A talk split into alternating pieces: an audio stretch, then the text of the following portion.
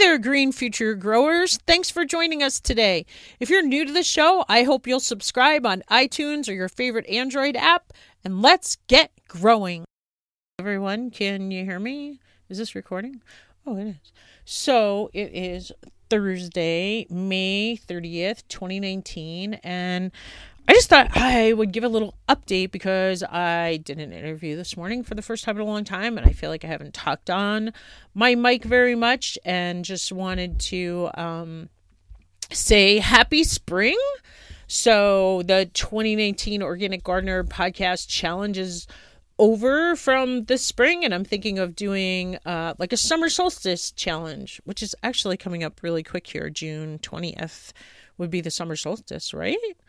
Um, so get ready to hear a little bit about that. And just, uh, I got a new job started the beginning of May and I just love it. And it's been super busy. I'm working in a restaurant again and just um, learning a ton from different cooks. So much good food. The recipes are just like they use cilantro like you would not believe. And just, um, and it's fun because a lot of the cooks have gardens. So we talk about growing herbs and I'm just um, learning a ton of things there and getting um, really fit and some really obscure thing happened. So I ended up getting a massage at this um, health club that I joined, where near the restaurant that I just love as well. Um, and I cannot tell you like how wonderful it is to get in the garden after having that done. So if you've never tried massage therapy, it is like like I always thought it was just like sitting on a table and being pampered for the 30 minutes you're there and then you go away. But I am telling you, my body feels like it can move. And I know all you gardeners out there are working hard and your backs are sore. And I wish I could get Mike to go, but just like don't think of it like it is a huge part of your health. And so I'm just sharing that with you. Anyway, um so what's going on in the garden? I have like the worst confession to make. I made so I ordered the mason bees, the rent mason bees from my episode with Olivia Shangrow. And uh, if you haven't listened to that, you should definitely listen to it. And the interview I did with Dr. Andony Melathopoulos, who has a podcast called Pollination, but he is also like the special pollinator specialist from um, oh, where is he at? The university in Oregon, and he just like teaches about bees. He teaches the five like five bees you can recognize and um, 10 tips that you can do in your garden to help bring in pollinators and beneficial insects and bees especially. I think his like specialty is bees but and then olivia shangrow um, from rent mason bees. So we ordered the bee kit and i completely bombed and i'm scared. I just got an email from her and she said i should open it up and look in there today. Um, but i am completely embarrassed. I'm like i didn't see i missed something in the instructions and um anyway, I don't think our bees made it, and I think I'm either going to have to order new ones or I don't know. So I'm really bummed about that. But in the meantime, the they came right when our trees were just starting to bloom, and our um, apple trees and our pear trees are totally prolific this year, and just um, it would have been a great time to have them. And then some of the other things, if you're not in the Facebook group and you don't follow me on Facebook, and I've been taking lots of videos of what Mike's been doing down in the mini farm and different things. I haven't posted that much, but um, like one surprising update was like so last summer I did my buckwheat project and I did two beds with um that I planted buckwheat seed in, and one I uh, what's it called? Chop and drop. So I cut all the buckwheat and um, planted my raspberries in there. And then the other bed, I just let go to seed. And I was so worried that that other bed, because they told me, once you get buckwheat, you're never going to get, you're never going to get rid of it. So the bed that I chopped and dropped that have the raspberries that I transplanted from my neighbor is completely full of buckwheat. It's coming up just um, again. So I don't know. This time I'm going to try to chop and drop it sooner. I'm not going to let it go to seed at all. But the other bed where I did let it go to seed is completely full of quackgrass and there is no buckwheat coming up in it. And it's going to be a nightmare. And I need, like, that is one of my projects I'm hoping to get done. Um, and we're thinking of planting blueberries in there. I did get two blueberry plants from Lowe's. I bought some at Lowe's and some at Home Depot, and I took the Home Depot ones back. They were just like they were practically dead by the time I put them in the ground. Their roots were like two inches long, whereas the plants from Lowe's, which were like two dollars more, was all. I think they were nine ninety nine, and the ones at Home Depot were like seven ninety nine. The ones from Lowe's were super healthy, and I put we got them in early April, so I put one in the ground and covered it with cover crop, um, row cover, and left it out there, and the other one we kept in the greenhouse, and the other one is much bigger um, but both of them are doing pretty good and they're thriving. What they really need from me is more water. And again, I am struggling with water. So that's kind of like my little garden journey so far this spring. We want to get at least one more blueberry plant, if not two more. Um, I just haven't, I don't know why I haven't gotten them yet. And then um, I planted some lettuce that didn't germinate, uh, didn't do well. So I'm to have to redo that. I made like a peace sign of lettuce. Um, and I was thinking, didn't we just plant lettuce there? But actually, I went back and I don't think we've had a peace sign of lettuce in this spot in five years at least, which is what Mike just said. He knew just right off the bat. Um, and then I planted some arugula this spring, and I tried so hard to do succession planting, and did I know? And my arugula didn't bolt, but I tasted it this morning, and it's so spicy. I miss that tender baby. I mean, you could do some stuff with this arugula, but it's really like past its prime. I should have picked it sooner. So those are definitely some of my challenges going this year and then again working like I've been coming home just so tired I can't even think of like going to the garden and doing anything but um today I'm feeling good so maybe that will I will get down there. And then I don't know what else. Oh, let's see. So what's Mike doing in the mini farm? So the first thing he did was he dug up um with the broad fork and planted five rows of potatoes. And the really cool thing about it was they were all potatoes that he, all the seed potatoes that he had saved. So we didn't have to buy any potato seeds this year. Um, he's put beets in for some reason like even though i did my seed inventory we seem to have a shortage of golden beet seeds so i don't think we're going to have as many of those this year as we would have liked um, he's got radishes in, Swiss chard. I don't know. I forgot. Did we get some kale in the ground? Did he get some kale? Because I've done nothing. I did plant some sunflowers on Earth Day. I don't think I'm having any success there because I think I just scattered them places, and I don't think my sunflower seeds that I saved um, were doing much for germination. I don't know why. It could be again my lack of watering. And I've been thinking where I did have sunflowers last year, I bought like just some organic lentils at the store and I was thinking I should just cut these down and plant these lentils and that will help the soil grow whether I get lentils from them or not. I didn't really care, but I didn't do that. I was looking at that this morning. Um everywhere I planted my butterfly flowers last year is coming up in oregano again. Um let's see what else. Mike's been talking about where he's going to plant his corn. Oh, I'm sure he has carrots in. He has lots of carrots in. Um, he's going to plant the green beans. I think he had the green bean seeds out today, so May 30th, pretty close here.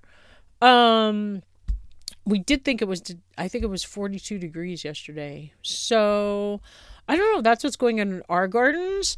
Um, I would love to hear if you want to email me or post on Facebook what's growing in your garden and just um I hope everything's going great and I hope you've been enjoying the podcast. I have I had 20 episodes in the bank. I think I'm down to 15. So I'm getting caught up. I'm almost up to the end of February, I think, although I did find one from January. But um, again, I just love all my listeners and my guests. And um, I just feel like we all learn a ton. And I hope you're enjoying it. And if you have any questions, you know, reach out to us. The number one question I got last summer, I'm already getting again.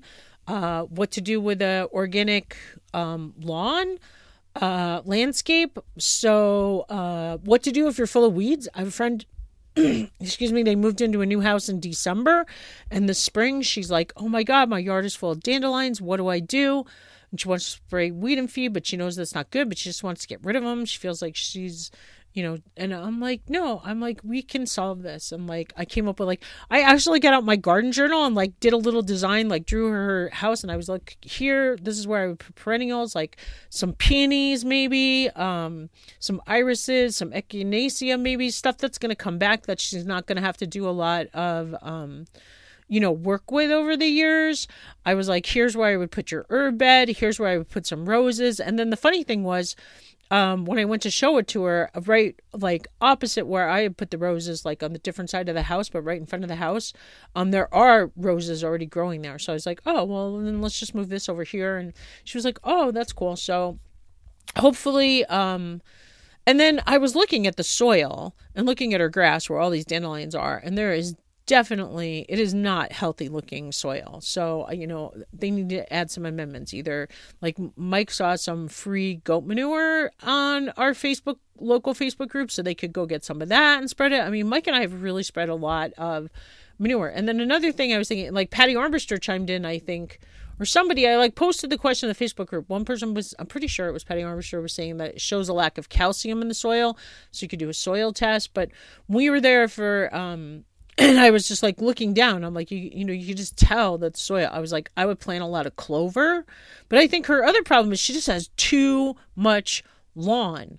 And like, so that's why I said I did a little design. I was like, here's where I would put like some perennial beds, like, because I knew she doesn't want to do a garden that takes a lot of um, work. She doesn't want to do a lot of growing vegetables this year.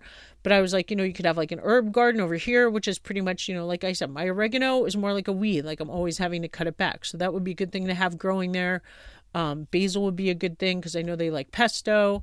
Um, although basil obviously is not a perennial. It's an annual that you have to plant every year. But i would put tons of chives because um, chives would bring in the bees and the pollinators and just chives come back every year. You know i've always had a huge sage plant or a tarragon plant. Like you could just make like a really pretty little herb bed and put some rocks and just get rid of some of that lawn. And i think it would define her space because it's pretty much just house you know, there's those bushes, like I said, in front of the house, the rose bushes on the one side, um, and then lawn all the way out to the street. And so it would be nice if there was like some, you know, garden borders, I think. Anyway, so that was kind of interesting. But um, if you have troubles with your lawn, you're trying to figure out what to do. Um, you know, I think there's definitely, and it's not going to happen right away. You're not going to get all, rid of all your dandelions. Oh, the other thing I was thinking is like, I don't know if they have a lawnmower that has like a bag.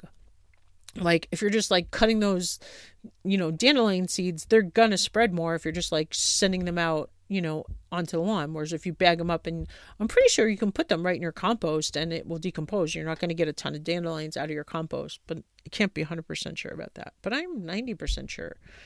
Um, we put our dandelions into the compost. So that's what makes me think it.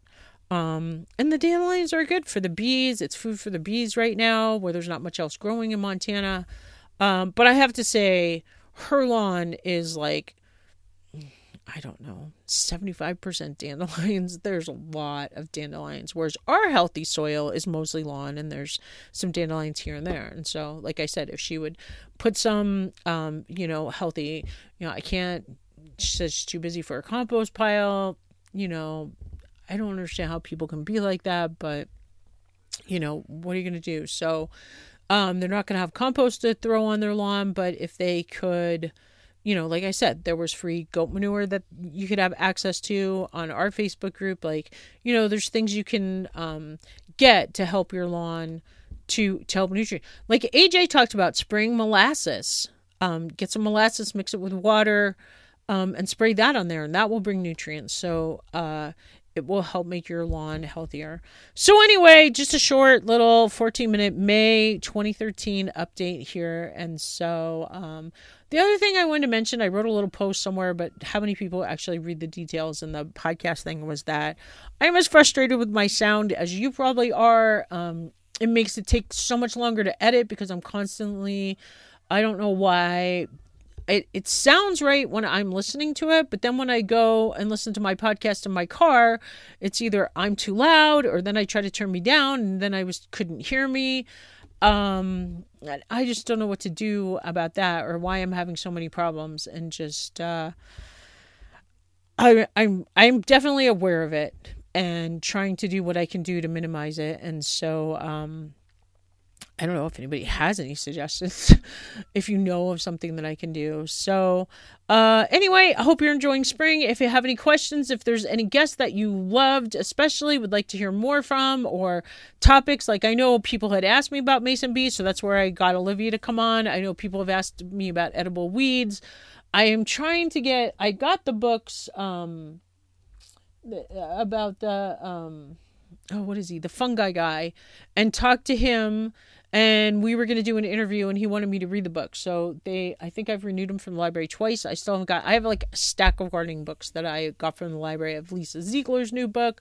I have um, anna hess's new book and i've been wanting to do like some kind of facebook reviews of them. I just um, have not had time. So uh, i don't know. Happy spring and hope all is well and uh, let's get growing if you know somebody who would benefit from the Organic Gardener podcast, we would just love it if you would share it with a friend. Thanks again for listening, and remember to grow